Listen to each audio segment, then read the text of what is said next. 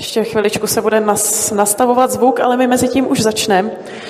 Tak eh, já vám ještě jednou představím řečníky, které jste dneska viděli. Teďka bude prostor pro diskuzi, tak já to vezmu takhle z vašeho pohledu zleva. Tak Palo Lupták, Mojmír Hampel, Urza a Pepa Tětek s tím, že máme teďka asi hodinu prostor na diskuzi. Já mám napřed nějaké otázky připravené a uvidíme, jak to půjde. Předpokládám, že tak jako po, po půl hodince bychom se dostali na vaše dotazy, ať už máte na jakéhokoliv řečníka, nebo ideálně dotazy na, na všechny řečníky, třeba i nějaký záludný. A e, tak já bych asi začala prvním dotazem. Je mi asi jedno, kdo začne. E, obecný, obecný dotaz. Co pro vás znamenají peníze? Uh, tak může začít třeba Pepa? Halo? Halo, halo, halo, dobrý, už to snad půjde. Tak, um, no peníze můžou být buď uh, jako nástroj obrovské svobody, osvobozující věc, anebo naopak to může být uh, totálně destruktivní zbraň, kterou používají státy proti svým občanům. A proto je pro mě docela zásadní eh, provést tu odluku peněz od státu, ať už na nějaký vyšší institucionální úrovni, jako se částečně děje třeba v tom Salvadoru, anebo potom na té individuální úrovni, kdy si začnete spořit a používat ty nestátní peníze, což je pro mě Bitcoin.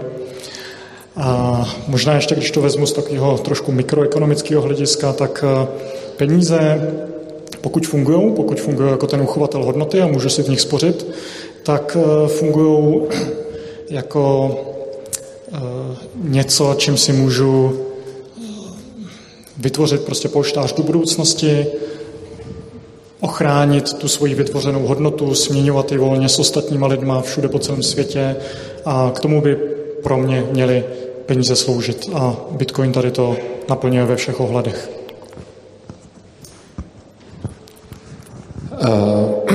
já sice souhlasím s tím, co říkal Pepa, ale asi moje odpověď na tu otázku byla celá ta moje přednáška, kterou jste tady slyšeli. A tam jsem říkal, co pro mě peníze znamenají, takže když bych to zkrátil, pro mě asi nejdůležitější na penězích je, že to komunikační nástroj, respektive uh, skrze ceny spolu lidi komunikují. Je to pro mě, jak jsem nazval svoji přednášku, internet ze starověku. A díky tomu, že máme peníze, tak lidi dokážou spolupracovat, komunikovat, efektivně alokovat zdroje a díky penězům dokážou provádět ekonomickou kalkulaci. Takže pro mě jsou peníze především extrémně efektivní komunikační nástroj, který nám umožňuje spolupracovat eh, napříč celým světem a dokážeme si tímhle způsobem předávat strašně zkomprimované informace, kdy vlastně spoustu hrozně velký výsek reality dokážeme předat potom jedním číslem, kterým je cena. A to je pro mě asi nejdůležitější vlastnost peněz. A protože jsem o tom tady chtěl mluvit, tak to byl jeden z důvodů, proč jsem zvolil i tohle téma pro tu konferenci.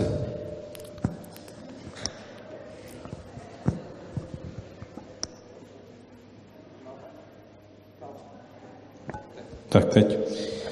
Um, pro mě asi intelektuálně nebo akademicky je to pořád uh, nejlepší uh, spontánní vynález, uh, který lidstvo kdy udělalo. Jo? Z hlediska jako té, té, té klasické misesovské human actions, myslím, že žádný jiný podobný lidstvo neučinilo a my mu pořád ještě nedost rozumíme, řekl bych. A e, všimněte si, že neexistuje vlastně žádná společnost, žádná, která by byla schopná bez toho prostředku směny se nějak obejít. Žádná.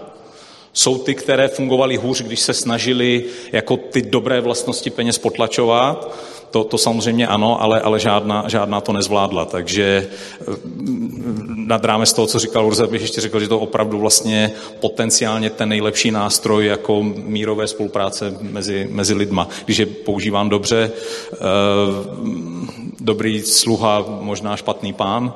A v osobním životě samozřejmě tak to je vždycky tak, je lepší být bohatý a zdravý než chudý a nemocný, no, tak to je normální. Je veľmi ťažké uh, mať, byť posledný speaker a mať pred sebou ľudí ako Urza alebo Pepa, lebo oni povedali všetko, čo som chcel povedať ja. Ale ja by som, pre mňa vlastne tie peniaze sú teda hlavne ten komunikačný nástroj a uh, myslím si, že celý technologický pokrok homo sapiens našej spoločnosti je postavený na kolaborácii všetkých ľudí a peniaze sú jeden z najlepších komunikačných prostriedkov, častokrát bez slov, a potrebné k tejto kolaborácii. A vďaka tomu máme celý ten, ten pokrok celé spoločnosti. Eh, dobře, děkuji. Já teď už trošičku konkrétně eh, takovým žhavým tématem poslední doby je inflace. Je to samozřejmě téma, které zaznělo několikrát i v této konferenci. Eh, jak vy konkrétně, pokud vůbec nějak čelíte inflaci současný, tedy vlastně snižování hodnoty vašich úspor? Jestli třeba investujete, nebo jestli vůbec se tomu nějak nevěnujete, nebo jak, jak se vás to, to, toto téma osobně dotýká? Jo, tak u mě to je asi jasný. Spořím do Bitcoinu, eh, snažím se nedržet žádný dlouhodobý zůstatky v korunách a jsem jako konzervativní velice v tom, takže opravdu jenom spořím a neinvestuju. Nikdy jsem jako investicím eh, nerozuměl a nesnažil jsem se tomu ani kdo ví, jak porozumět. Eh, přijde mi jako docela nešťastný, že v dnešní době člověk, aby se ochránil před inflací, tak musí investovat a brát na sebe tohle riziko. Já jsem se rozhodl jít cestou prostě spořit do těch nestátních peněz. Někomu to může přijít samozřejmě ujetý, mně to přijde prostě spíš jako to, to konzervativní rozhodnutí. Jinak, co bych ještě možná zmínil, Problém inflace je ten, že já si sice můžu ochraňovat svoje dlouhodobé úspory, ale eh, nemůžu bojovat proti tomu, že, mi, že se mi snižuje reálná mzda. To proti tomu je prostě těžký bojovat. A lidi, kteří nemají tu kapacitu si spořit, tak na ně ta inflace potom dopadá eh, plný, plnou vahou, eh, protože jednoduše ty úspory nemají a je jim potom k ničemu, že tady máme jako dobrý médium na úspory, když se jim znehodnocuje každý rok reálná mzda. No, mě hrozně baví o věcech přemýšlet a teoretizovat a hrozně moc mě nebaví starat se o nějaké svoje majetky.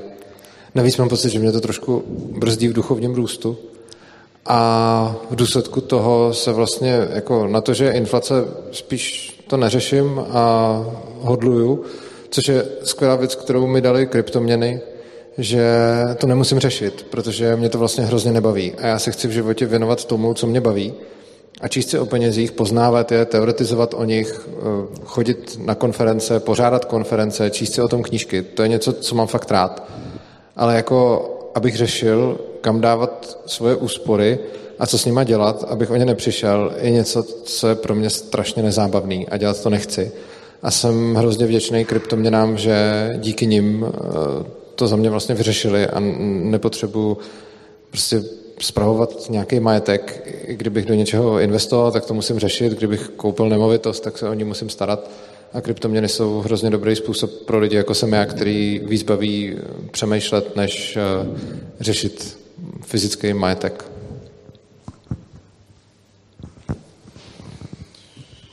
No, eh, je to eh, jedna z nejčastějších otázek, kterou teď dostávám, tak eh, poslední tři, čtyři měsíce.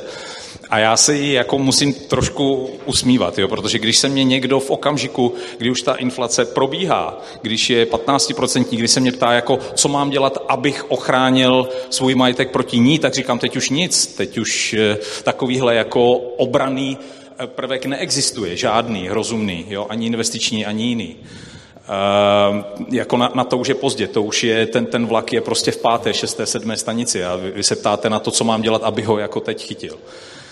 Takže to je, to, to je právě prostě ta, ta, ta obrovská bolest cenové nestability a, a toho, když, eh, když prostě peníze ne, přestanou plnit tu roli minimálně pro někoho eh, nebo pro, pro velkou část populace toho uchovatele hodnoty, že prostě v tu chvíli prostě selhávají v té, v té roli, o které se tady bavíme a která je prostě učebnicová ale vy to už jinak než velmi riskantními, extrémně, někdy jako extrémně riskantními rozhodnutími ohledně vlastního majetku nedoženete. Ten, kdo s tím musí něco dělat, je ten, kdo to má na starosti. To je centrální banka, takže vyhrnout ruchávy a do práce. Tak ja som uh, podobne ako Pepa kryptomaximalista. To znamená, že uh, v štátnych peniazoch mám iba také množstvo peniazí, ktoré som ochotný stratiť. to je veľmi dôležité povedať. A uh, ochrana je taká, že posledná firma, ktorú mám, tak uh, vôbec štátne peniaze nepoužívame. Všetko fakturujeme vlastne v bitcoinoch a ten Bitcoin si poklesol, ale stále aj napriek tým tej volatilite mi poskytuje také veľké množstvo výhod, že by som to vlastne za štátne peniaze už tej firme nemenil. Obzvlášť, keď si spomeniem, aké sme mali problémy s bankami a tak ďalej. A ja osobne by som asi kľudne investoval aj, aj do iných vecí, napríklad do nehnuteľnosti alebo do zlata, ale tu zase mám ten istý problém ako Urza, že mňa ten fyzický svet dosť otravuje. Že sa proste musím o to starať a, a že musím platiť nejaké dane z nehnuteľnosti a podobné veci. A, a keby, som, keby som do tých kryptomien tak, tak, tak veľa nevidel, tak možno investujem akože iným spôsobom, ale čisto z hľadiska nejakého pohodlia sú to, tá moja ochrana voči inflácii sú hlavne tie, hlavne tie kryptomeny. A sekundárne podľa mňa ešte to, že snažím sa vlastne diverzifikovať biznis a mať v rôznych krajinách zákazníkov a rôznych krajách firmy a dokonca aj na rôznych kontinentoch, aby katastrofa v Európe proste nespôsobila, aj keď teraz celý svet je už prepojený, takže to je možno už celkom jedno. Takže tá diversifikácia toho biznisu vlastne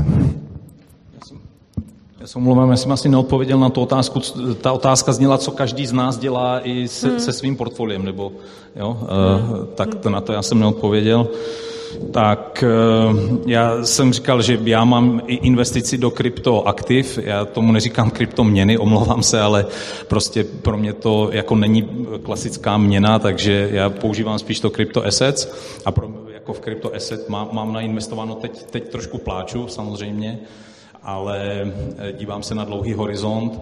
A samozřejmě pláčeme portfolio jako klasické akciové, eh, zejména to, které je investováno ve Spojených státech, ale hodně mi to vykompenzovaly dvě investice, které jsem udělal nedávno, relativně nedávno, eh, výrobci energií a výrobci zbraní a to opravdu v tuto chvíli mě téměř vykompenzovává všechny ostatní ztráty. Jo.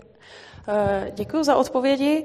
Eh, já bych se právě ještě dostala k té diverzifikaci, protože tak my jsme samozřejmě jako na konferenci, kde je hodně, hodně kryptonačenců a bylo jasný, že tak jako asi i tady naši přednášející budou načenci bitcoinoví.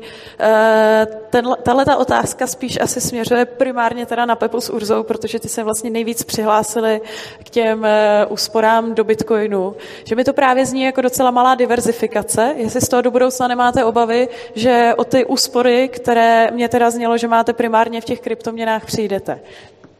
Jo, v Bitcoinu ne, v kryptoměnách, taky nemám rád ten termín kryptoměny, s tím souhlasím. A já jako souhlasím s tím, že je asi docela zdravý diverzifikovat, jenom diverzifikace do shitcoinů prostě není diverzifikace. Jsou fakt velice korelovaný s Bitcoinem. Když si najdete několikaletý grafy jakýhokoliv v podstatě shitcoinu, tak nikdy nepřekonají svoje předchozí all-time high v Bitcoinu. To se nepovedlo ani Ethereum, který má all-time high z roku 2017 a prostě nepovedlo se to. A jako mnohem lepší diverzifikace bitcoinu je prostě nějaký byt, nějaká vlastní firma, nějaký prostě investice do akcí, do komodit nebo něco takového, protože tam není ta korelace. Zatímco všechno tady v tom kryptosvětě je prostě fakt těžce provázaný s bitcoinem. A oni se snaží jakoby ty uh, shitcoin maximalisti jako říkat, že ne, tady to už se konečně oddělilo, pak prostě přijde něco jako Luna a během 24 hodin jsou prostě miliardy dolarů pryč, protože byl to prostě zase jenom shitcoin. A uh, co se týče třeba mě osobně, tak já teda neinvestuju, jak jsem říkal, ale to neznamená, že bych jako jenom spal všechno do Bitcoinu. Uh, investuju tak nějak jako do sebe, do zlepšování vlastního bydlení, do dětí. Teďka uvažujeme třeba o tom, že budeme homeschoolovat naše děti, protože v tom veřejném školství je to fakt velká tragédie. Do zlepšování vlastního skillsetu, do toho, abych vydělával víc. A to je podle mě taky docela validní diversifikace, prostě investovat do toho, co mi vydělává nejvíc peněz, což je prostě moje práce a jako je to studium Bitcoinu, je to nějaký networking a takovéhle věci. Human capital. Jo, lidský kapitál, přesně. Hmm.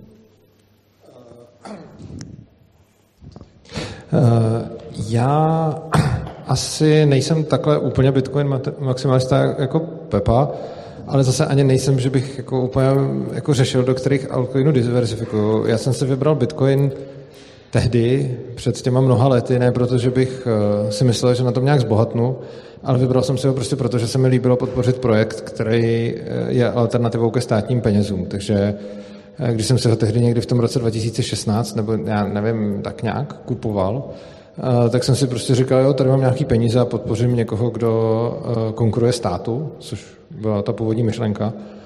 A potom se mi hrozně líbil projekt Monera a ten se mi líbil, protože je, že, že hodně jako dbá na tu anonymitu, protože to vlastně jako kryptoměna, která se na to, tomhletom jako vůbec postavila. A beru to tak, že podporuji ty projekty, které dělají něco, co mi dává smysl. A i když v zásadě asi jako svým způsobem souhlasím s těma argumentama kryptomaximalistů, tak e, pocitově pro mě třeba pořád to Monero je hrozně příjemná měna, takže mám diversifikováno do nějaký míry i v těch kryptoměnách. Ale jinak přesně investuju sám do sebe, a tu otázku, kterou si tady dala osobně, vím, že jsme spolu řešili i doma.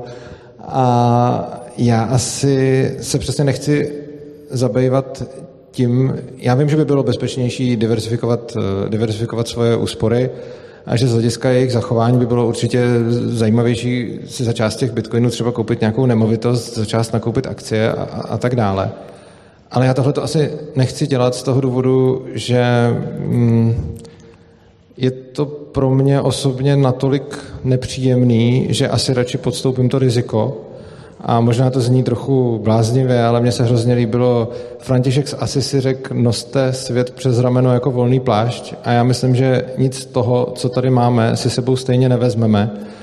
A myslím si, že daleko víc ten čas chci věnovat do nějakého seberozvoje a do toho, že se vzdělávám a že se snažím být multioborový a že se snažím prostě poznávat věci a ty kryptoměny jsou fakt jako ideální na to, že prostě jsou bezúdržbový, což znamená, že to je pro mě ještě naprosto ideální způsob, kam, kam, prostě, uložit, kam prostě uložit svůj majetek, aniž ho potom se o ně musím starat.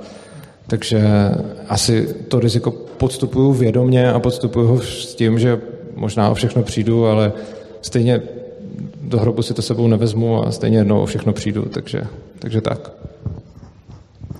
Jestli chcete dodat ještě něco, třeba Pavel nebo tak čo sa, týka, čo sa týka ešte, vlastne ako to vnímam ja, pre mňa je strašne dôležitý ten ľudský kapitál a nielen tá investícia do seba, čo tu bolo spomenuté, ale napríklad aj investícia do rodiny, alebo vzdelávanie tých detí, čo si spomenul ty. Ale jednu dôležitú vec je podľa mňa investícia alebo do, do, do nových komunít ľudí, ktorí, ktorí majú veľmi podobný mindset. To sa myslím, že všetkým nám nejakým spôsobom darí.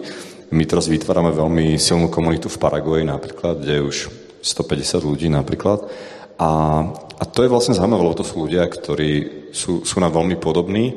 Takže keby ktokoľvek mal akýkoľvek problém, tak tí ďalší ľudia s úplne iným zázemím, s úplne inými diversifikáciami toho rizika dokážu pomôcť. Takže, takže si myslím, že je dôležité investovať e, nielen e, do seba, do rodiny, ale aj do komunity podobných ľudí. Já k tomu, co řekl Paolo, bych ještě rád, bych ještě rád něco dodal. E, vlastně mě na tím nenapadlo doteď, dokud si to neřekl takhle přemýšlet, ale část svých aktiv mám rozložených tak, že jim vypomáhám nějakým lidem, kteří jsou v nouzi. Mně to nikdy nenapadlo, že by to bylo vlastně svým způsobem moje aktivum, protože jsem to bral spíš jako nějaký odepsaný peníze, který někomu možná vypomůžou a možná ne. Ale na druhou stranu z toho, co řekl Palo, mi vlastně přijde, že to není tak úplně špatná investice, protože dost možná, když takových lidí v nouzi, kterým pomůžou, bude dost, tak třeba pokud potom spadne kryptosvět a já nebudu mít, eh, já nebudu mít zrovna eh, jako nějaký úspory, tak třeba se budu moct obrátit na ně a někdo z nich pomůže mě, což vzhledem k tomu, že jich je docela hodně, mi potom tohle přijde jako docela pravděpodobný. A díky, že jsme vlastně ukázali, že tohle je taky způsob, jak, eh, jak o těch penězích uvažovat jako o aktivech, protože jsem o nich takhle do posud nepřemýšlel. Potom dôležité podľa mňa je fakt vytvárať, vytvárať si databázu kontaktov na celom svete, aby, aby si dokázal, keď o všetko prídeš, prísť na druhý koniec sveta a začať od nuly a rovno sa niekde zamestnať napríklad, alebo začať zarábať tie peniaze alebo niečo podobné. Takže a tie kontakty, myslím že veľa ľudí to nevidí ako nejakú, nejakú veľmi pridanú hodnotu, ale je to veľmi pridaná hodnota a oceníme to hlavne v čase nejakého takéto kolapsu. Investice, to je, to je jenom jako technicky, to je strašně dobrý to, ta celosvětová síť, jako mít vždycky někoho, ke komu se dá utéct, když se to někde podělá, jo. Ale to podle mě už není investice, to už je ekonomické pojištění spíš. Teda. Tak já se, já se ještě na chvilku té inflace podržím. Eh, dle prognózy České národní banky se míra inflace během roku 2023 bude snižovat až tak k tomu dvouprocentnímu cíli. Myslíte si, že se to povede, nebo se takhle vysoká inflace bude držet spíš déle? A ještě teda doplňující dotaz, myslíte si, že aktuální intervence České národní banky jsou dostatečné, nebo by měly být výraznější? Pokud na to máte teda nějaký názor. Eh. no tak tak já jako zástupce mainstreamu jsem asi ten, eh, na koho to směřuje. Tak jestli je to možné, ano, je to možné. Eh, pravděpodobné, to bych si přece jenom ještě trošku počkal na to, jak bude sestavena ta bankovní rada. To eh, je jako teď velká nejistota a já to teď neumím přečíst, dokud nevím, jaký lidi tam budou a skutečně budou rozhodovat abych si trošku zmapoval jejich užitkové funkce a uměl si z toho udělat eh, závěr. Ale obecně, když se podívám na celou Evropu, na celý vyspělý svět, tak si myslím, že zažíváme něco, to nechci být jako špatný prorok, jo, ale myslím, že zažíváme něco, co v učebnicích bude napsáno jako období měnově politické chyby. Jo. A e, jako pro mě třeba situace, kdy kdy eh, krátkodobé úrokové sazby peněžního trhu v eurozóně, šestiměsíční, jsou pořád záporné, při průměrné inflaci 7 a při inflaci v některých zemích 11 až 15 je jako fakt blízko absurditě, než čemukoliv, co byste si přečetli v jakékoliv standardní ekonomické nebo měnové politické učebnici. Jo. Takže já si myslím, že, že se část eh, té komunity centrálních bankéřů nechala uspat tím obdobím klidu, reagovala pozdě, reagovala málo. Tady já centrální banku českou chválím za to, že nešla s hlavním proudem, že, že chtěla udělat něco sama dřív, protože věděla, že prostě ten poptávkový papiňák je tady jako napěchovaný trochu víc, ale chce to, chce to jako držet ten směr, tuto chvíli jako od něj odstoupit znamená riziko, že s některými negativními jevy, jako je eh, ztráta kupní síly, tady třeba budeme žít díl a bu- samozřejmě budeme říkat, jako ostatní to mají taky, ale mě ani tak nezáleží na tom, co mají ostatní, mě záleží na tom, co se děje v měnové zóně, která se jmenuje Česká republika. Jo, tam, mě, tam mě trápí jako z nich nejvíc. Takže bych rád věřil, ale ještě si s tou prognózou teďka chvilku počkám do začátku července. Jo, je, můžu. Eh, já jsem rozhodně rád za to, že máme právě toho eh, jednohokýho mezi slepýma, což ČMB podle mě v tom eh, euro, v té eurooblasti je.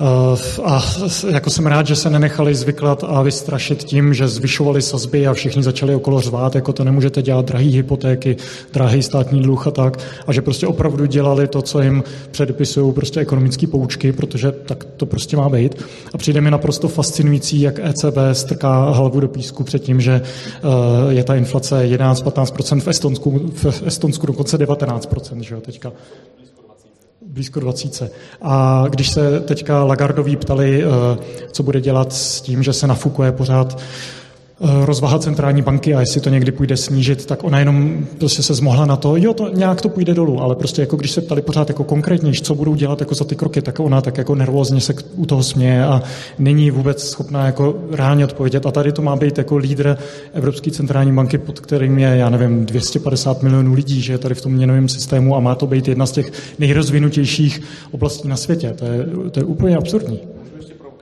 Uh, tak dobře, tak já.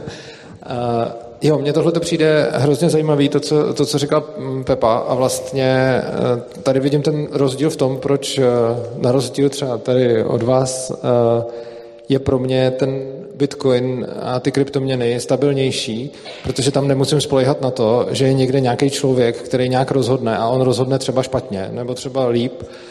Tím se dostávám k té přesně k té Evropské centrální bance, která rozhodla podle mě úplně špatně.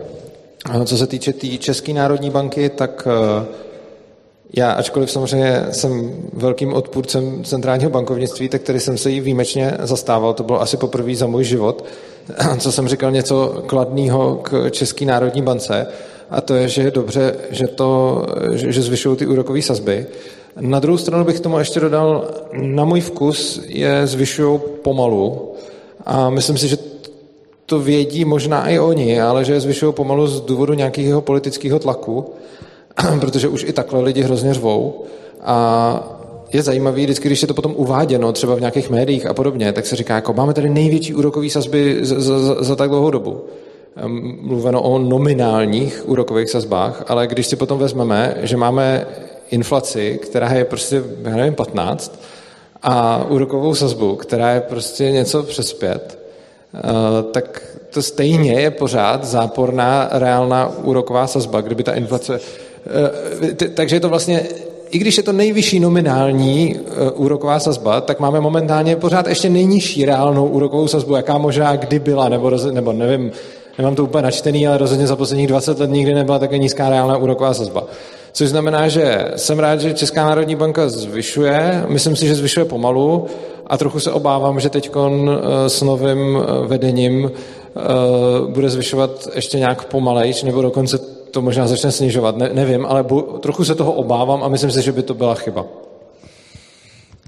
No, tohle je výborný komentář. Já, um, já si nejsem jistý, jestli analytici v měnové sekci a lidi v bankovní radě úplně čtou uh, jako výstupy svobodného přístavu, možná pro jejich škodě. A já teda musím říct, že, že až se s ex-kolegy uvidím, tak, tak jim řeknu, jaký význam má, že jako Urza řekl, že je chválí, jo. To je, to je naprostá bomba. To, to má jako fakt, fakt symbolickou sílu.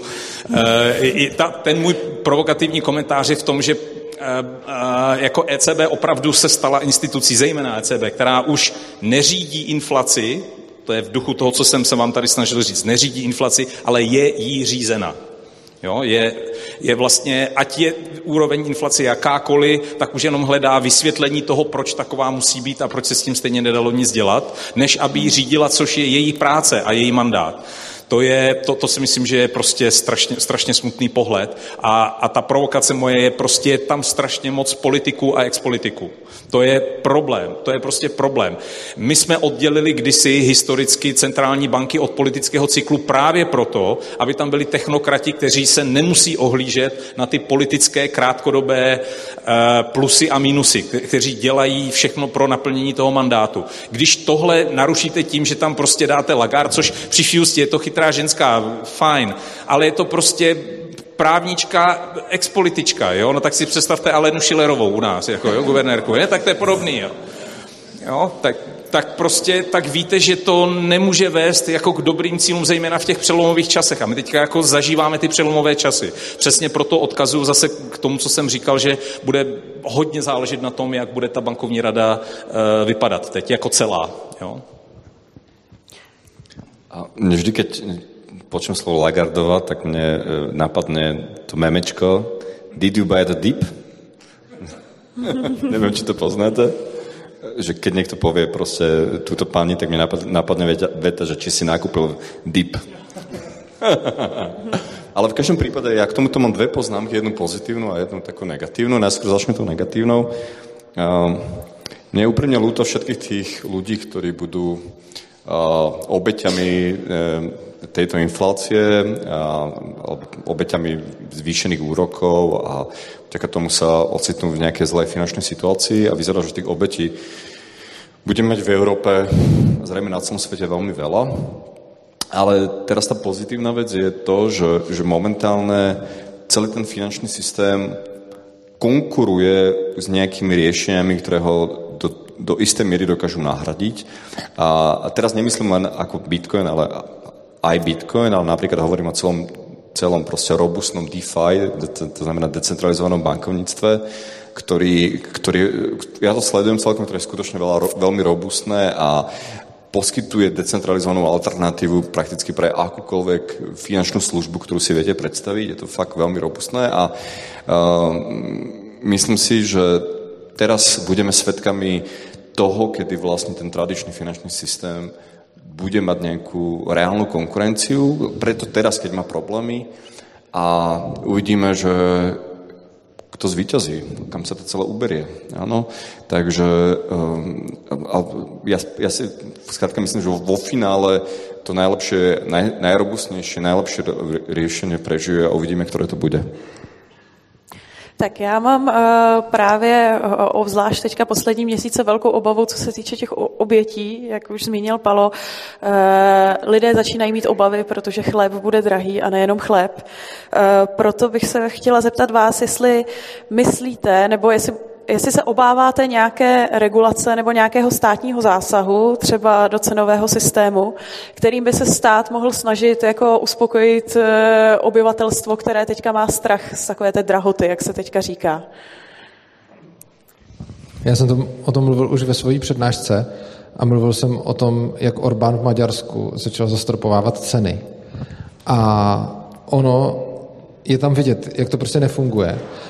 Je velký štěstí, že se to děje u Orbána v Maďarsku, protože ono na Orbána jsou teď všichni naštvaný jako z Evropské unie, což znamená, že se tady o tom může mluvit. Kdyby se tohle dělo ve Francii nebo v Německu, tak je to v těch médiích podáváno úplně jinak. Naštěstí s tímhle začal Orbán, který ho nemáme rádi a nemá ho rád ani mainstream, takže aspoň na tom se s tím mainstreamem můžeme shodnout. A dobrý je, že ty reporty o tom se tady nacházejí a, a on to tak hezky jako chudáci Maďaři, že teda museli padnout tomu za oběť, ale potom ve výsledku my tady vidíme, že to, že to prostě není funkční řešení. E, přesto jako i naši politici trošičku vystrkují růžky, jako sice říkají, protože tady máme jakoby pravicovou vládu, tak si to nemůžu dovolit říct tak úplně, ale říkají takový, jako tak budeme zatím monitorovat ty marže třeba. Jo, a vůbec to, že vláda začíná monitorovat marže kohokoliv, a vůbec se zajímat o to, kdo má jakou marži, mě znepokojuje, protože to je takovým předkrokem k tomu, aby se potom začali, začalo něco regulovat. A už tady padají v médiích jako naštěstí, tím, jak Orbán zastropoval ty ceny a fakt to tam dopadlo blbě, tak i ty politici se proti tomu hodně vymezují a říkají, ne, já nechci zastropovat ceny. To ne, ale už přicházejí takový, že aspoň zastropují třeba ty marže, což není tak blbý jako zastropování cen, ale pořád to není úplně jako krok správným směrem. A to, čeho se teda obávám regulace, je, že někdo fakt začne zasahovat do té do cenotvorby a že ten stát se bude snažit nějakým způsobem ty ceny stlačit na, na, na téhle straně, což je podle mě jako, samozřejmě všechny ty státní zásahy považuji za špatný, ale prostě pořád ještě jako monetární politika, i špatná monetární politika, mi přijde pořád mnohem lepší, než když nějaký úředník nebo politik přijde a řekne, hele, uh, tak teď, teď nesmíte to prodávat za víc než X. Jo? Takže tohle je asi regulace, který se já osobně bojím nejvíc. Jo. Já odpovím takhle. Já jako tady průměrný Pepa prostě nemám žádný vliv na to, jestli se začne eh, provádět cenová regulace nebo ne. A snažím se jako přemýšlet o tom, jak to můžu já jako jedinec ovlivnit, respektive minimalizovat ten dopad tady té regulace na sebe. Tak za mě to je, jako jsou dvě řešení. Jedno je takový optimistický, druhý pesimistický. To optimistický je, že eh, se snažím navazovat kontakty eh, s farmářema. Já jsem docela jako karnivor člověk, takže jim prostě primárně maso, takže mám prostě navázaný kontakt eh, s farmářema ze severu Čech, biomasíčko.cz. Vozí to přímo mě do domu, berou cash, berou bitcoin a když zadáte promokód Stekuj na jejich stránkách, tak máte máte 10% na první nákup. to, je, eh, to byla reklamní vsuvka. A pokud, pokud eh, tady to je pořád jakoby ten optimismus, že nebude třeba zastropovaná cena za benzín a ne, nezačnou být jako eh, shortages v benzínu a tak, což by se pro, jako všude ve společnosti. Pesimistický řešení potom je styl Paraguay, Palo a jedu prostě na nejlevnější, nejlepší stejky do Paraguaje. Prostě pokud se to tady začne hroutit, tak hold, eh, mám prostě likvidní majetek eh, v tom bitcoinu a začnu ten život s rodinou někde jinde, protože nechci udělat tu chybu, co udělali lidi eh, tady jako před pár generacema, když mohli utíct, neutekli a zůstali tady prostě s dětma dalších desítky let a vyrůstali prostě v tom zbytečném marazmu. Okay. Z čeho ja mám také obavy a, a vlastne tieto moje obavy som spísal do článku, a, kde som popísal, že a vlastne veľmi veľa krypto ľudí a uteká nielen Československa, čo mohlo byť, čo mohlo byť meka vlastne kryptomien, uteká napríklad do Latinskej Ameriky. A e, vidím, ja to môžem porovnať a vidím situáciu, že, že Ameri- Latinská Amerika, kde tie štáty skutočne historicky mali problémy s infláciou, s hyperinfláciou, tak momentálne sa snažia nejakým spôsobom vytvoriť e, prostredie pre adoptovanie tých e, kryptomien a sú tam vyslovene 0% zaťaženie na kryptomény, capital gain tax 0% a tak ďalej. Takže aj tá Argentína sa snaží byť akože crypto-friendly a v Európska únia sa stáva anti-crypto-friendly, Posledná krajina, kde bola 0% daná krypto, Portugalsko, vlastne chceli, chceli túto výmožnosť zrušiť, teraz to neprešlo parlamentom. A, a namiesto toho, aby, aby Európska únia podchytila niečo, čo, existu, čo, čo reálne funguje a je, je to plošne používané miliónmi ľuďmi, ako napríklad ten Bitcoin, tak Európska únia sa tu cyklí v nejakých centrálnych digitálnych menách, ktoré ja ako bezpečnostný expert pokladám za veľké riziko z hľadiska súkromia, pretože si myslím, že vďaka tomu štát a, tie centrálne banky získajú kontrolu nad finančnými transakciami obyvateľstva.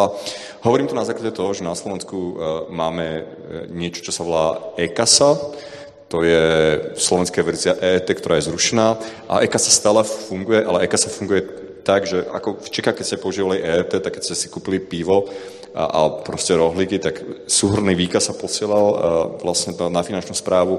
Na Slovensku v rámci EKASy sa používajú všetky položky.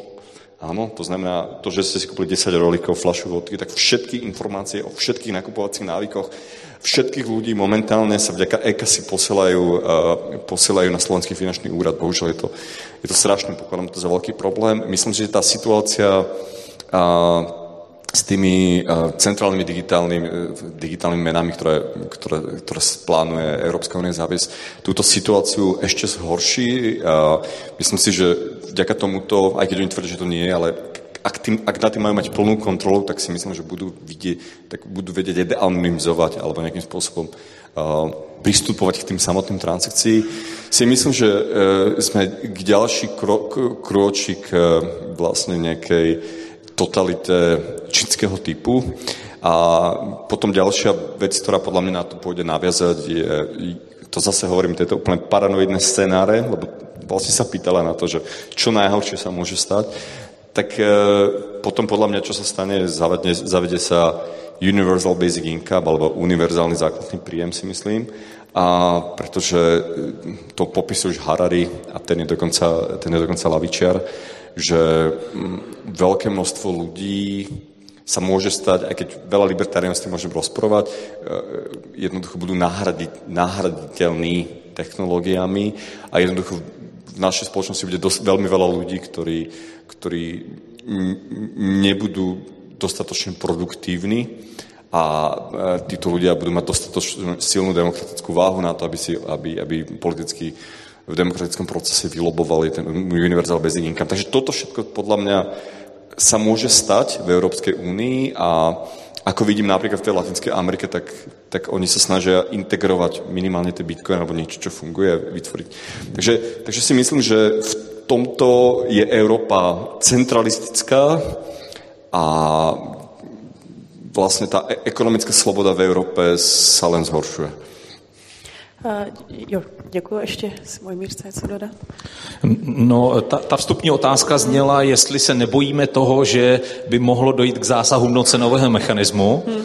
Já vám teda za sebe řeknu, že jsem příjemně překvapen, že zatím ještě nedošlo jo, v našich podmínkách, vzhledem k tomu, co se děje ve, ve zbytku Evropy, protože v rozpočtové radě samozřejmě monitorujeme opatření v jiných zemích a ať už jsou to ty hard verze, jako je Maďarsko, nebo soft verze, jako je Francie, tak je to prostě hodně silný trend všude a tak jako v té měnové politice se vlastně trošku odchylujeme, tak i tady se podle mě na tu pozitivní stranu trochu odchylujeme, jak dlouho nám to vydrží, já nevím, protože každá z těch vlád zároveň jako chce být znovu zvolena, jo, každá. Ale ale já si myslím, že tam je jako hlubší problém, hlubší problém prostě evropského welfare stateu, který je v těch špatných časech strašně obnažený a teď se obnažil úplně totálně. Znáte to dilema válečné, jo? že buď máslo nebo zbraně, že když je zle, tak si máte trade-off a buď prostě můžete zdroje dát sem nebo sem. Nemůžete dělat všechno. Jo? Ale my v Evropě jsme zatím, napříč Evropou, jsme svorně se rozhodli, že v časech, kdy máme tohle, takhle volit, máslo nebo zbraně, tak chceme obojí. Chceme obojí. Chceme máslo i zbraně. To znamená udržet welfare, welfare state, udržet životní standard a zároveň dávat víc peněz na obranu, víc na bezpečnost, víc na integraci a tak dále my, my chceme porazit ten trade-off, my chceme zase porazit ekonomii jednou a ona ta ekonomie v nějakém čase jako porazí nás. To Maďarsku je dobré, to, to já souhlasím s Urzou, že je fajn, že ty nutné nepříznivé důsledky toho hard pokusu o stanování toho cenového stropu jsou vidět dřív, než byla třeba naše vláda dotlačena k tomu, aby se, se o to pokusila sama, protože už existuje aspoň ten příklad, na který se dá jako mediálně odkazovat a je vlastně hrozně hezký, protože ta ekonomie je jasná, tak prostě po, po, pokud stanovíte tu cenu pod tržní cenou, tak dřív nebo později budete mít nedostatek a rationing a předělování. Prostě tak to musí dopadnout. A nebo budete muset masově kompenzovat prostě ty produc, producenty a pak jenom budete prohlubovat ten, ten schodek veřejných rozpočtů a zase nebudete pomáhat jako té stabilizaci makro ekonomické, inflační a tak dále. Takže je to, je to vlastně strašně hezký vidět, že eh, že jako my jako Evropani toho asi moc, moc nesnesem. Jo? A to má, to má jako tady tyhle důsledky. A jinak uh, Central Bank Digital Currency, což tady bylo zmíněno při vší úctě, já si myslím, že to je prostě, že to je řešení, u kterého vůbec nejsem schopen pochopit, jako, jaký problém vlastně řeší. Jo? Vůbec mi to není jasné.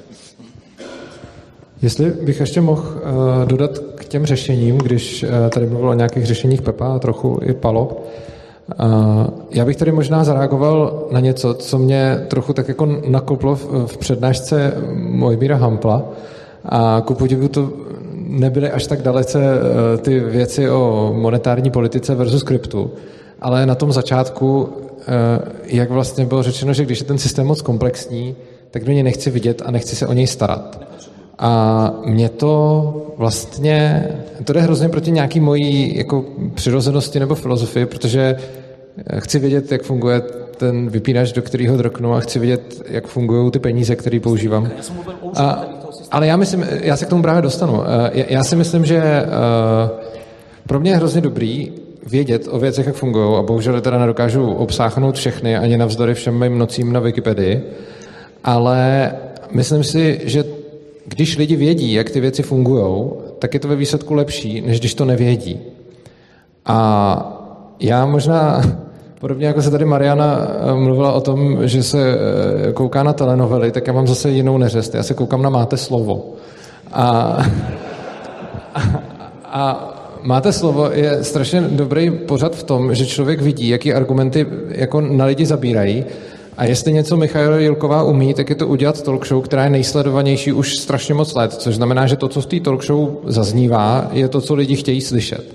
A proto se na to koukám, protože se u toho je učím, jak se mluvit. A mě fascinovalo, když tam byl jeden díl o drahém benzínu a to, co se neslo celým tím jako dílem a co všichni řešili nejvíc bylo, jak to, že na tu benzínku přijde cisterna, která nakoupila ten benzín za 40 a oni ho prodají za 50 ještě dřív, než jim tam přijede nová cisterna, takže zvyšili tu cenu, i když ještě ten konkrétní benzín nakoupili prostě levněji. A tohle se řešilo prostě, jako to, to bylo třeba jako třetina toho pořadu, bylo toto téma. A potom konečně dostal na to téma slovo ten pumpař a oni se ho jako teda zeptali, co na to řekne. Já jsem si říkal, tak konečně snad tam zazní nějaký hlas rozumu. A hlas rozumu zazněl, no hele, ale jako na těch fakt velkých benzínkách jezdí ta cisterna i dvakrát denně. A, a tohle byl vlastně jediný protiargument proti tomu. A to, co tady chci říct, je, my, všichni, co tady jsme, už protože se o tyhle věci zajímáme a že jsme tady na této konferenci, s tímhle tím můžeme něco dělat. Můžeme mluvit s lidma, můžeme jim vysvětlovat věci. A já si myslím, že je extrémně důležitý rozšiřovat povědomí o ekonomii, který v té společnosti prostě není a který tam chybí. A je to motivace, proč dělám, co dělám, motivace, proč uh, jsme uspořádali tuhle konferenci. A myslím si, že to je něco, co může udělat každý z vás, minimálně ve svém okolí, prostě šířit nějaký povědomí o té ekonomii a o tom, že zvyšování cen jako není nutně špatný, že to je nějaký signál komunikační. A myslím si, že bych byl rád, kdyby jsme se nad tím všichni zamysleli, že vlastně my můžeme ovlivňovat to prostředí, ve kterém žijeme, můžeme ho ovlivňovat dost značně a čím víc to budeme dělat, tím líp. Tak uh, já teda za mě bude už jenom jeden a půl dotazu. Já mezi tím, než ho položím, tak já poprosím ze zadu Jitku nebo někoho, jestli by mi potom mohli přijít pomoct nošení mikrofonu, až budou dotazy. A uh, Jenom jestli vás můžu poprosit, přihlaste se prosím ten, kdo má pocit, ten, z vás, kdo má pocit, že úroveň ekonomického vzdělání v naší společnosti a finanční gramotnosti je jako v pořádku. Jestli si to někdo z vás myslí? Ne, dobrý. Tak já jsem si myslela, že ne. Tak teďka, teďka ty dotazy, dotazy na to další. Eh, jak, jak si myslíte, že by se mělo vzdělávání vlastně na poli ekonomie nebo finanční gramotnosti zlepšit? A nebo jestli si aspoň myslíte, že se zlepšuje třeba, že už je to jako lepší, než to bylo, aspoň třeba za nějakých, já nevím, posledních 10, 20 let. Tak, Majmír. Já, já to zahájím, protože to je jako přímo zásah na komoru, podle mě, tohle. Jo? Pro mě osobně. Um, já věřím, že řada z vás zná Martinu Bacíkovou a že řada z vás slyšela o Institutu ekonomického vzdělávání, který jsme založili, kde já jsem ve správní radě, stál, stál jsem u, u zrodu toho projektu a ten byl motivován přesně tímhle, tím, že třeba na úrovni středních škol vlastně se nepředává vůbec žádná ekonomická nebo finanční gramotnost. Vůbec žádná. Máme olympiády z kde jakého předmětu, ale že by někdo jako byl schopen gramotně říct, co je nabídka a poptávka, vůbec. A my jsme se vlastně snažili od začátku jako tenhle gap, tuhle mezeru překlenout. E, zatím se to docela daří. Těch, těch lidí, těch studentů, kteří se do toho zapojují, těch škol je víc a víc a dokonce wow, e, se, se podařilo i tu licenci prodat přeshraničně, jo? super.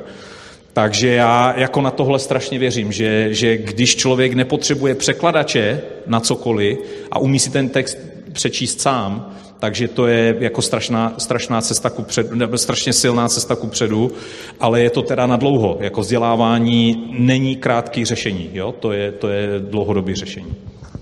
Děkuju. Tak No tak pro mě asi, kdo byl na minulý konferenci, tak ví, že vzdělávání je asi to zásadní téma pro mě, ale myslím si, že tím prvním krokem by byla právě ta odluka školství od státu, eh, protože nevěřím tomu, že státní školství je schopno to vůbec udělat dobře. Nemyslím si, že to je vůbec v jeho limitech a kapacitách.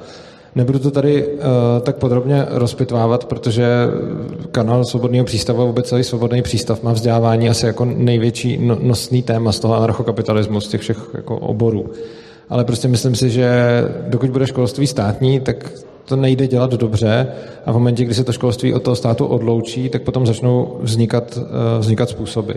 A když bych se měl nějak vyjádřit tomu, jako v co věřím, jakým způsobem to dělat, tak si myslím, že ta finanční a ekonomická hlavně gramotnost eh, není vůbec dobrá. A věřím ale tomu, že to, jak to dělat, je se snažit do toho zaujmout lidi a ne jim to nějak vnucovat. A proto vlastně dělám to, co dělám. A i se mi líbí, že vlastně INEF taky přesně není jako škola, ale je to prostě nějaký, nějaký združení a věřím tomu, že podobně jako svobodný přístav a spousta lidí to může dělat svým způsobem, Pepa taky to dělá zase po svém, A přijde mi, že je dobrý, když o tom mluvíme a že to můžeme dělat všichni a že to vzdělávání daleko spíš než v té školní budově a v té lavici a u tabule a, a se zkoušením eh, pochází právě z toho, že lidi o tom nějakým způsobem mluví, zajímají se o to a, a šíří to. Rodiče v tomhle mají rozhodně kritickou roli. Eh, rodiče by měli, eh, neměli by spoléhat na školy, že tomu dítěti předají jakýkoliv vzdělání, obzvlášť potom nějaký finančně gramotný.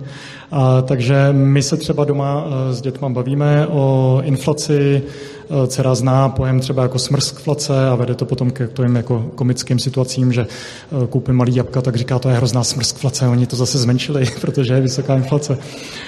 A pěkně se na tom vysvětlují procenta, když máme 10% inflaci, tak to nestojí 100, ale 110, když máme 15% inflaci, tak teďka jako ty procenta probíráme docela intenzivně.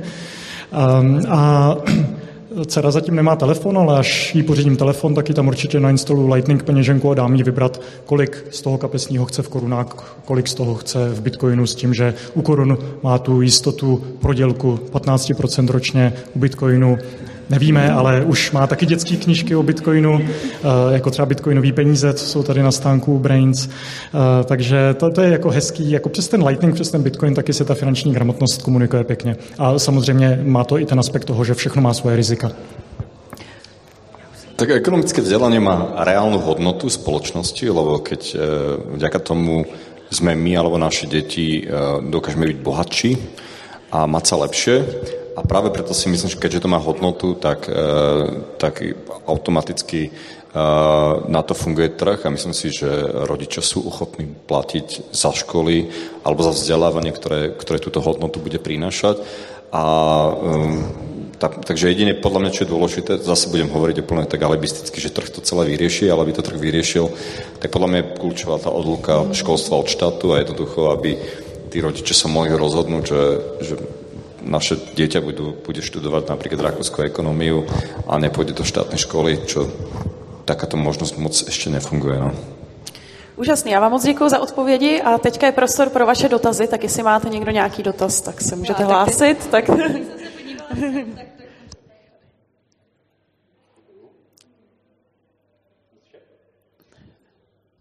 Teď. Teď, dobře. Děkuji. Um, já se trošičku vrátím víc do té teoretické roviny a mám otázku na pana Moníra Hampla, eh, kdy já jsem viděl ještě spoustu různých vyjádření od eh, ČNB, různých přednášky a tak podobně, eh, tady taky, že tam se počítá s, úrok, s úrokovou sazbou a s dalšími věcmi. Mně tam v tom chybí jedna zásadní věc a to je rychlost oběhu peněz, protože to, jestli to, co jsme viděli právě s tou inflací, tak to není otázka jenom velikosti toho pytle, ale že ten pytel se pohne. Děkuji. Jasně, my jsme o tom mluvili v zákulisí, eh, jako vy se vracíte k kvantitativní eh, rovnici, eh, která, jak říkám, je jednou z rovnic. Já bych to, já bych to jako otočil. To je samozřejmě zcela konzistentní s tím, o čem já mluvím. Jo? Pokud, pokud se hne výrazně rychlost obrátky, tak to prostě znamená, že ty úrokové sazby jsou nízko. Jako, to, je, jako, to je jednoduchý. Jo? Eh, tím směrem, o kterém vy mluvíte, jo? to rozpohybování. Takže to je podle mě pak ta měnově politická chyba. Já myslím, že to je z, z různých stran se, se pořád díváme jako na, na to tež. No. Jo, já jenom na tomu připomínku, ono ta rychlost oběhu klesá už asi 20 let. A my 20 let jsme v podstatě jako dost nízko s těma úrokama. No a uh, vy jste si všiml, co se odehrálo zejména ve Spojených státech uh, z rychlostí obrátky peněz v covidu, a všiml jste si asi, co se, a co se dělo, co se dělo vlastně od okamžiku toho Bidenova stimulačního balíčku. To je podle mě jako ten okamžik. Okamžik, ve kterém prostě, já nevím, i tak levicový ekonom, jako je Olivier, Olivier Blanchard, anebo jako Larry Summers, když tihle dva jako říkají, ta ekonomika je přestimulovaná a přinese to jenom inflaci, tak víte, že už máte fakt průšvih, když to říkají tihle dva. Jo? A přesně v tu chvíli došlo k tomu, k tomu zlomu i tam. Tak, další dotaz. Môžem?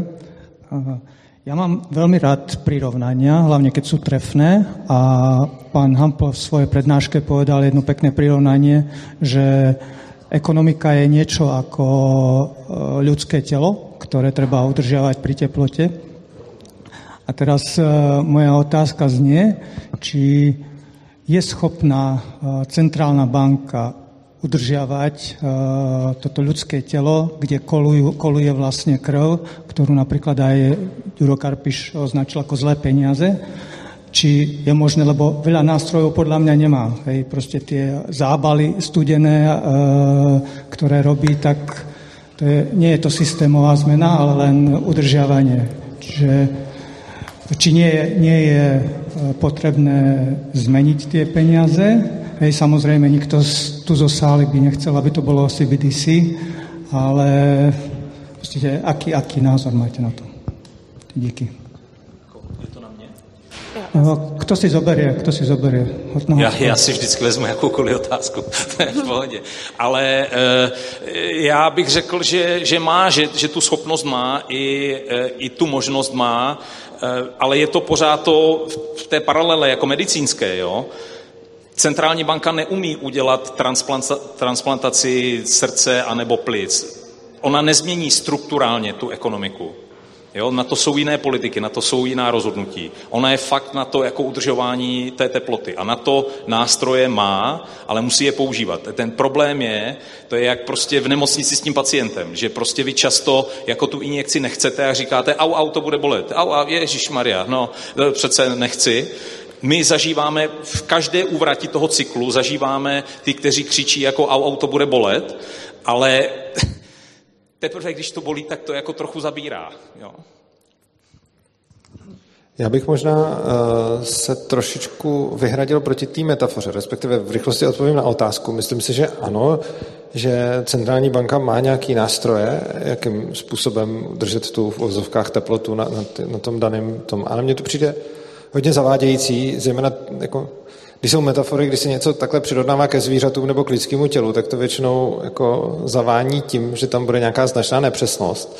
A přijde mi, že v té metafoře s lidským tělem je tak jako podsunuto, že ta dvouprocentní inflace je těch 37 stupňů a že my jako víme, že tělo na 37 stupních funguje dobře a na 35 blbě a na 39 taky blbě, ale já principiálně nesouhlasím s tím, že zrovna ta dvouprocentní inflace je těch 37 a, a že, jo, jenom, no, jenom, že prostě nemyslím si, že by, že by se takhle dalo říct, že jako 2% jsou, jsou, jsou 37 a já si myslím, že dlouhodobě, když by si to vzala Česká národní banka za cíl, tak asi dokáže udržet inflaci na 2% plus minus nějaký tyhle ty výkyvy, které se teď dějou, takže občas budeme mít 15 a občas nebudeme mít ani dvě ale v zásadě asi jako ona ty nástroje podle mě nějak má, ale za nějakou cenu. Myslím si, že to potom bude vyvolávat hospodářský cykly, který by vůbec nemuseli existovat, kdyby se tohle to nedělo.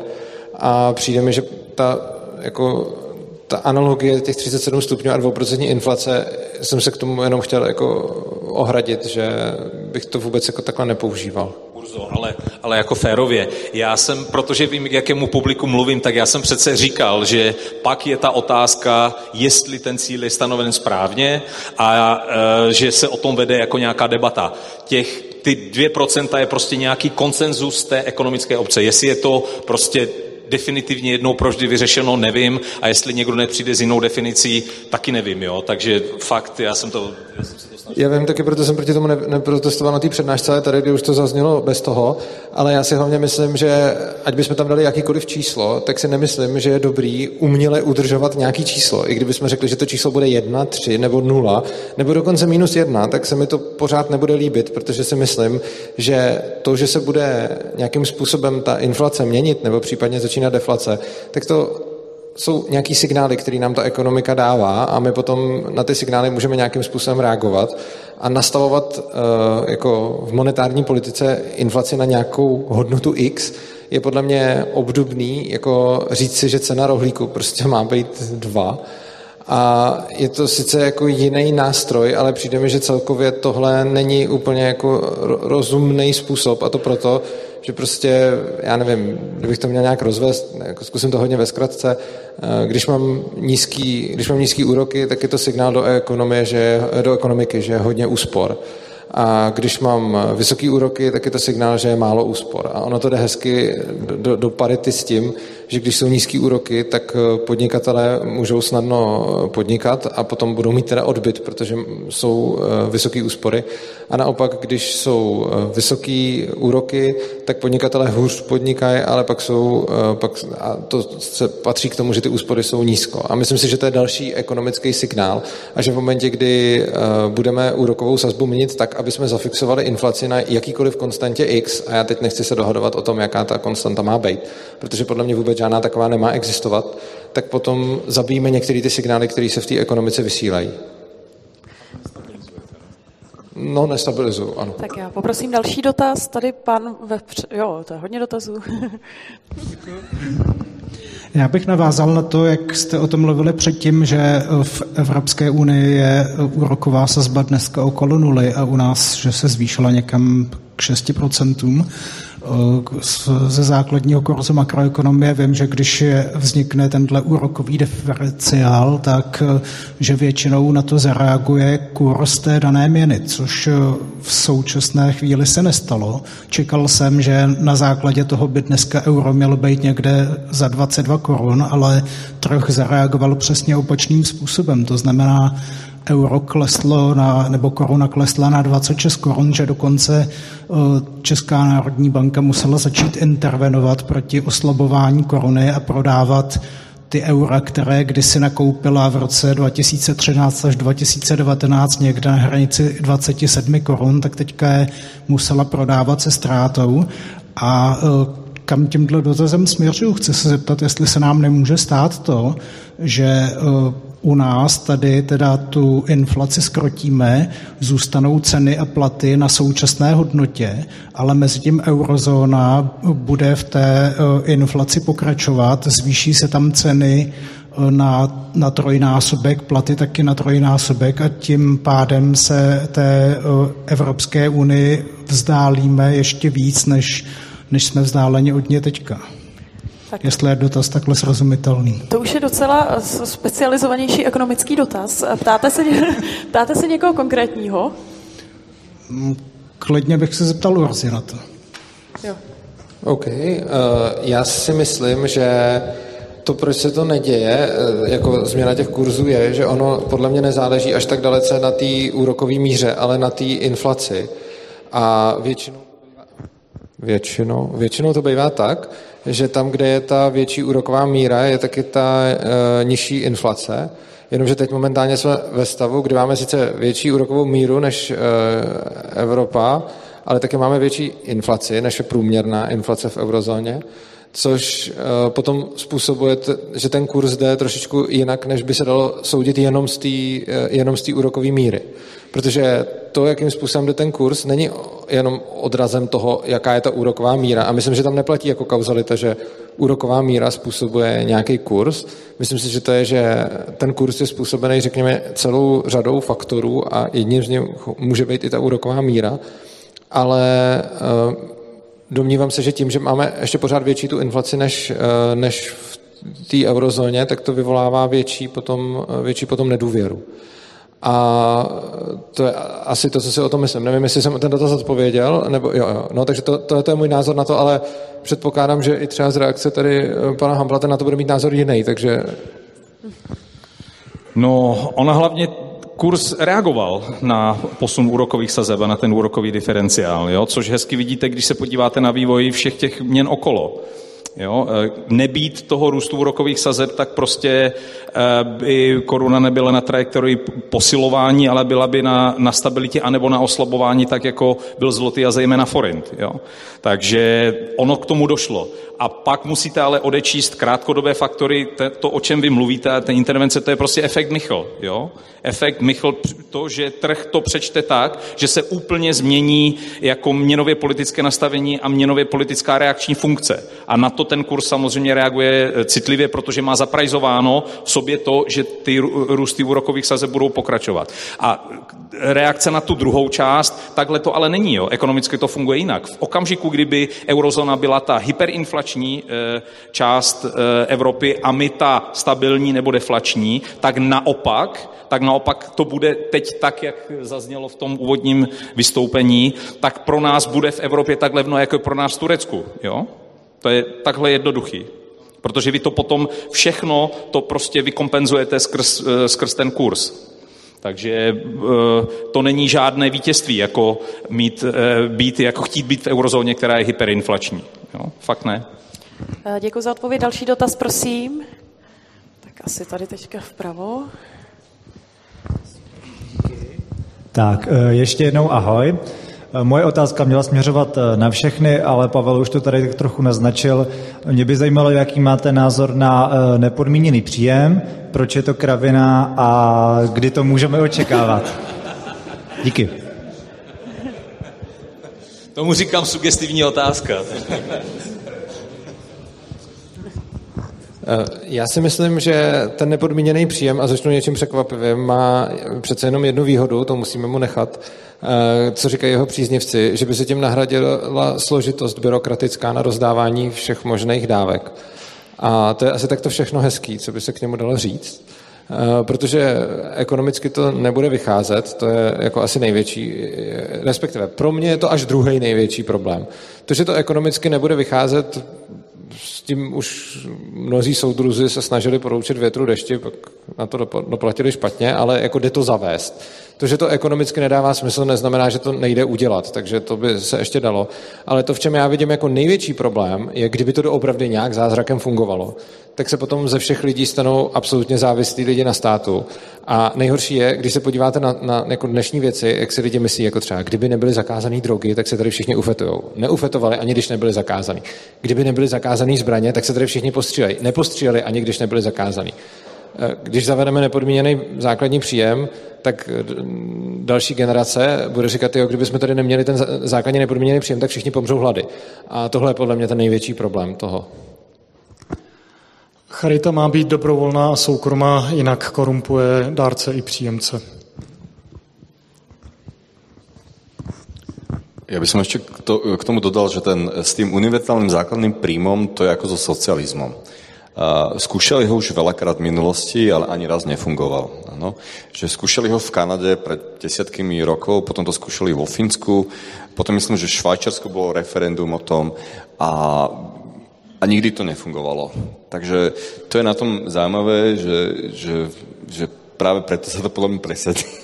podľa mňa ako socializmus. Takže, uh, ja, ja, ja, ja osobne uh, si myslím, že ak sa to presadí, tak uh, politicky, pretože bude dostatočne veľká demokratická masa, ktorá, ktorej to jednoducho bude vyhovovať a oni vlastne využijú, využijú svoj volický potenciál na to, aby to politicky presadili, aj keď z nejakého racionálno-ekonomického hľadiska to nemusí dávať zmysel, ale politicky sa to presadí, podobne ako sa v demokratickej spoločnosti presadilo kopec iných všelijakých nezmyslov. Tady budeme asi všichni ve shodě, konec konců eh, to, to říkala Margaret Thatcher, ne, jakože problémem socialismu, že vždycky vám nakonec dojdou cizí peníze. Jo, a oni nám v Evropě jako teda dochází velmi, velmi rychlým tempem, eh, takže ten morální argument jasně pro mě jako ten pragmatický, jako ekonomický eh, zdroje, ale já bych vás chtěl trošku varovat. My podobnou debatu v téhle zemi budeme zažívat. Ona nebude o nepodmíněném příjmu, ale bude o takzvaném minimálním důchodu. V okamžiku, kdy zavedeme tento koncept, tak věřte tomu, že každé volby budou jenom souboj populistů o tom, kolik kdo dá víc na, na zvýšení toho minimálního důchodu a, a na tom se budou prostě tvořit, vyhrávat a prohrávat volby v okamžiku, kdy tohle vznikne. Nebude se to týkat celé populace, bude se to týkat třeba třetiny populace, narůstajícího počtu, ale fakticky povedeme jako úplně stejné debaty. Eh, děkuju. Já vás poprosím další dotazy, spíš už kratší, stejně taky trošičku kratší odpovědi. Já si pamatuju, už trošičku přetahujeme, já si takhle nějaký ruce budu pamatovat. Děkuju, tamhle dvě a tamhle tři. Halo. Dobrý večer, Jirka Cakir. Eh, nejdříve děkuji za skvělou diskuzi. Pardon, nevím. Za skvělou diskuzi. A myslím si, že otázka, proč je nejdůležitější otázka na světě a proto dám takovou trošku výbušnou.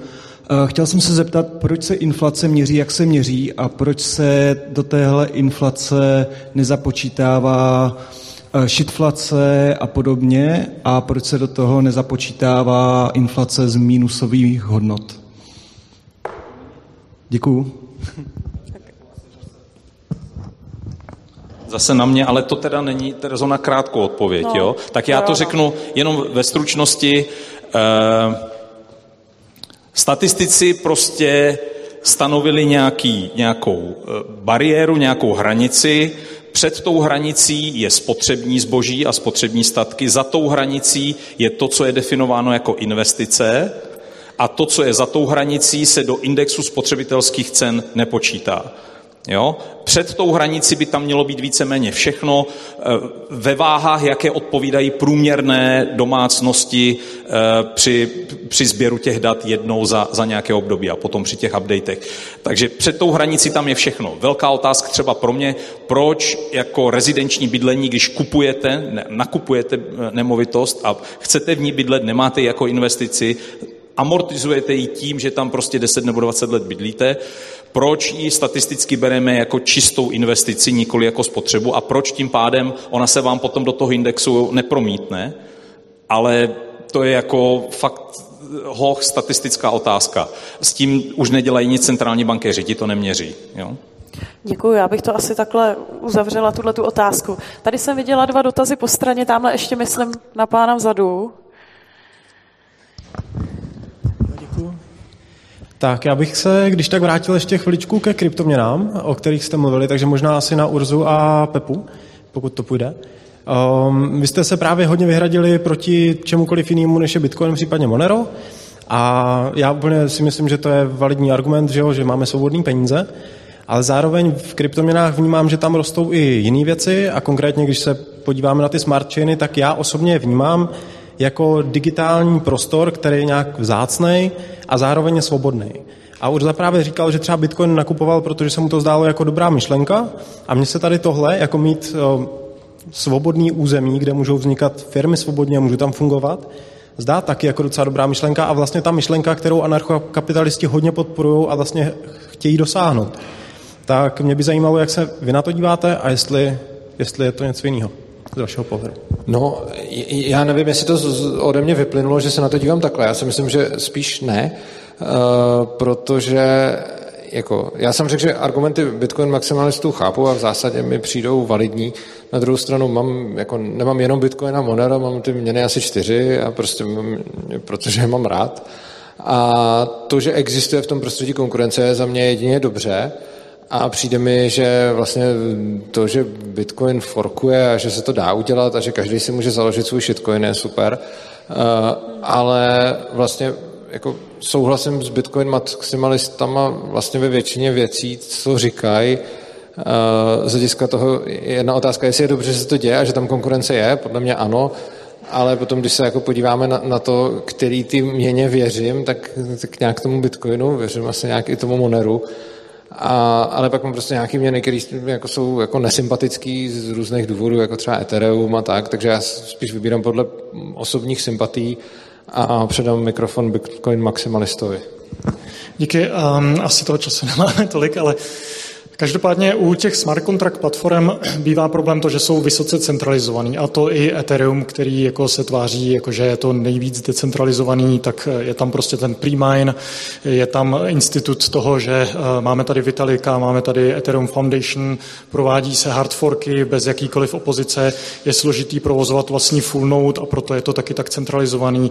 Asi 70% těch nodů běží na eh, cloud providerech, Consensus, AWS, a i ten jako organizovaný přechod na proof of stake, který se teda pořád odkládá, ale pořád je v plánu, tak to jako svědčí o tom, že tam jako není prostě žádná velká opozice a není tam ta úroveň decentralizace, jako jsme viděli třeba v roce 2017, když byla snaha zvýšit velikost bloku v Bitcoinu.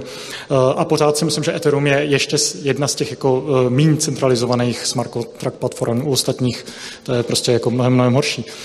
E, to je jako jeden aspekt. Druhý aspekt je ten, že to, co jako řeší a potřebuje ten svět, jsou primárně ty spolehlivé peníze, které fungují jako prostředek směny, jsou jako relativně jednoduchý, může člověk provozovat nout, může si stáhnout peněženku, má to dostatečnou likviditu, dostatečný network efekt, dostatečnou rozeznávatelnost, eh, predikovatelnou měnovou politiku, která zase vyplývá z té decentralizace a to prostě všechno přináší Bitcoin. A proto pro mě jako Bitcoin je ten signál, to nejzajímavější, na co se tady v tom soustředit a ostatní věci jsou jako šum, jako ze kterého možná něco může vzejít, ale možná, že je na to ještě moc brzo a možná, že ještě nevznikla ta platforma, na který to teda vlastně má vzniknout. Děkuji za odpovědi, tamhle se hlásil pán. Děkuji, děkuji za slovo. Já bych chtěl připomenout jednu ještě myšlenku, že když měl přednášku Hampl, tak on říkal, jak to všechno lítá nahoru dolů, jakoby vše, všechno, že je proměný, ale že cílejí na jednu věc a to je kupní sílu, kterou chtějí stabilizovat. A to, jestli se jim povede na 100%, tak to ve výsledku znamená, že trh nebude efektivně uh, předávat ty informace, uh, když se bude měnit třeba, když se něco vyvine, nějaká technologie, tak přece musí jiný eh, zboží zlevnit nebo zdražit. Že? A tohle už nebude možný, pokud bude stoprocentně kupní síla jakoby neměná. Takže to, i ta celá myšlenka mně přijde jako špatná. Jo, ale to není o relativních cenách. Relativní ceny se samozřejmě pořád mění. To cenová hladina.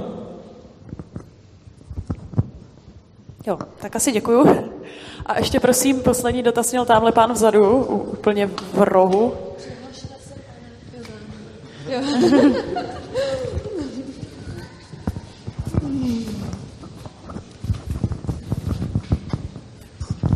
Tak, dobrý den. Já jsem se chtěl zeptat na pana Hampla na situaci kolem úrokových sazeb eh, na Fedu.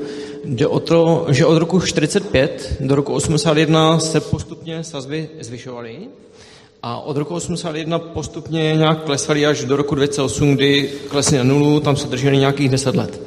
Tak se právě chci zeptat, jestli náhodou eh, se to zase nebude obracet a zase nějakou eh, třeba jednu, dvě generace by pomalinku třeba stoupaly. Jako beru to tak, že od roku 45 do roku 81 byly dvě generace ekonomů, kteří byli zvyklí na to, že sazby stále skoro stoupají, pak zase byly dvě generace eh, ekonomů, kteří si zvykli na to, že sazby neustále klesají u Fedu a jestli náhodou se to teď třeba neláme v to, že budou zase třeba stoupat?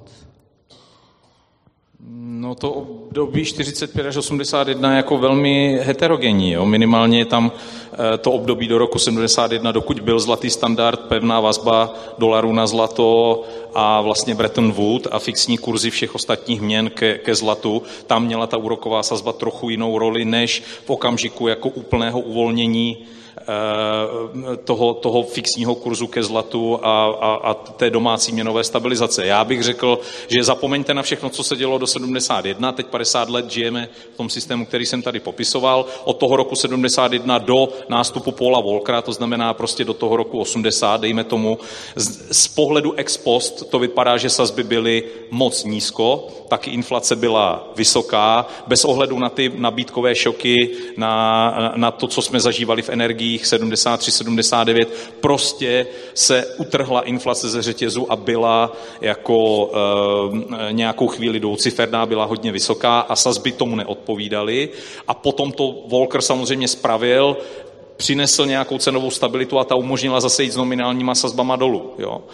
A, takže jako je vždycky potřeba vidět v každém tom období, co, co, co se tam odehrávalo. Odpověď přímá na vaši otázku, jestli si umím představit, že budou úrokové sazby teď delší dobu vysoké, no tak jestli se opravdu z té inflace, kterou, kterou řada ekonomů a, a centrálních bankéřů podle mě milně označovala jenom za přechodný jev, který je mimo moc centrální banky, stane jev delší, no tak budeme mít delší dobu e, vyšší sazby, to je jako úplně jasné. A pokud budeme, budeme mít tři roky tady dvoucifernou inflaci, tak ať se na mě, na mě nikdo nezlobí, prostě budeme mít i dvoucifernou základně úrokovou sazbu. Prostě bez toho nebude vůbec ani naděje na to, jako vrátit se zpátky k cenové stabilitě.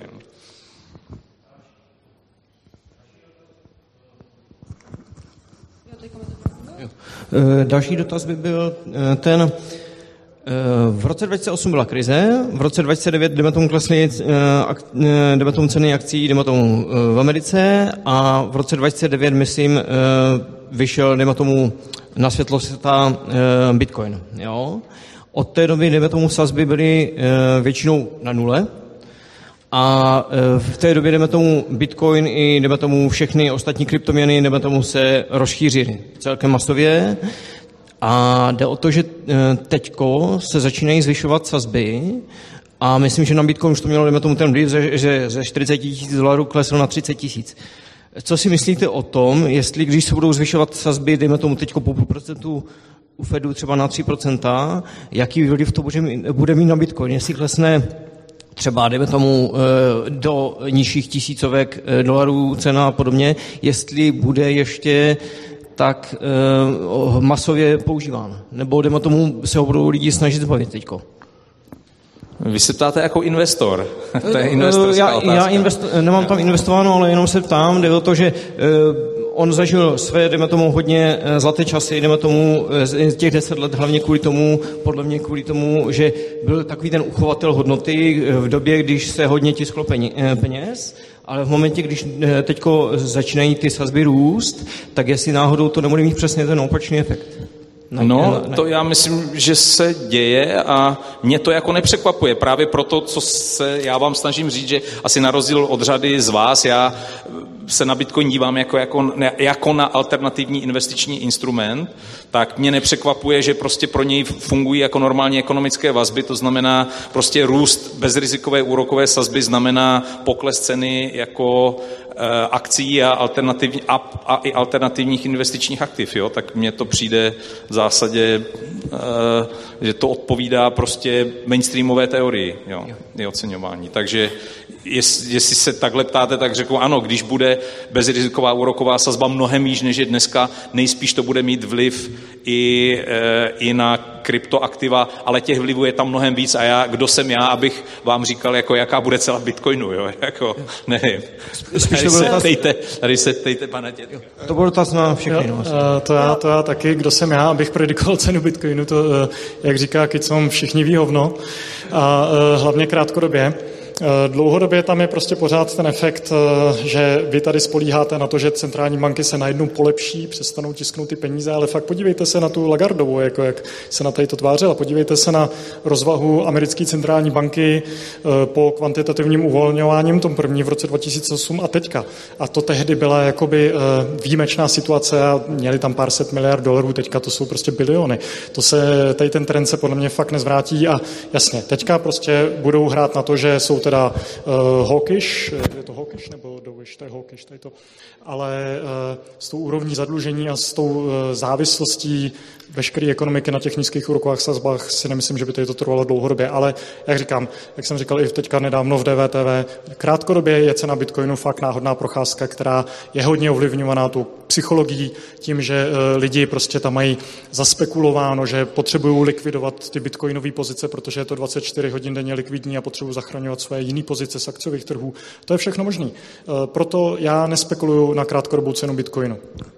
Eh, jenom krátce. Jenom hrozně fakt krátce dodám eh, k té ceně Bitcoinu. Jo. Děje se mi, že mi neustále teď lidi říkají, tyjo, a co ten Bitcoin, on je v háji a, a co je s ním? A já si říkám, tyjo, už jsem to zažil tolikrát, teď Bitcoin je za 30 tisíc dolarů. Prostě kolik let jsme tady měli all time high 19 tisíc něco a, a, a bylo to jako v pohodě a teď najednou máme Bitcoin za 30 tisíc a je jako v háji. Já nevím.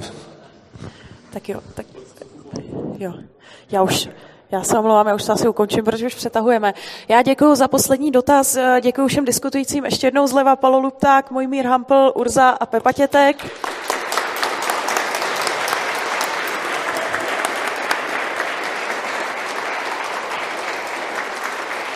Tak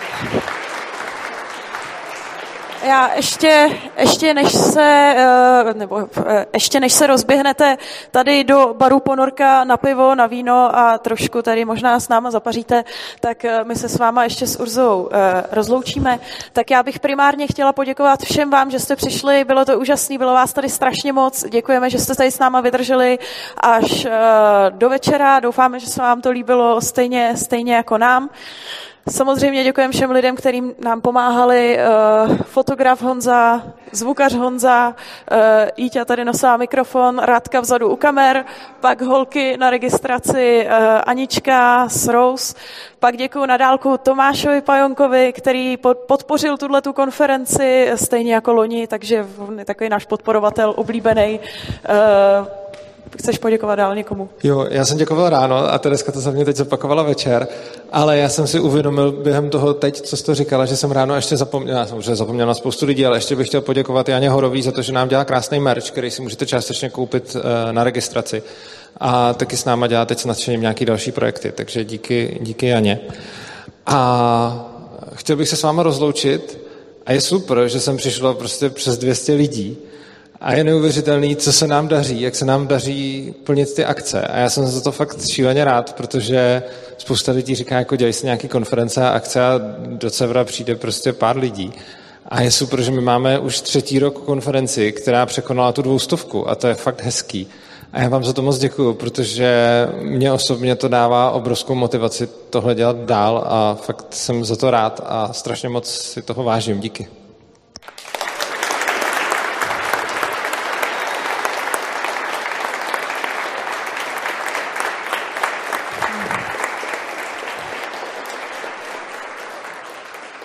Tak hezký večer a pokud si tady s námi dáte pivo na baru, tak budeme rádi.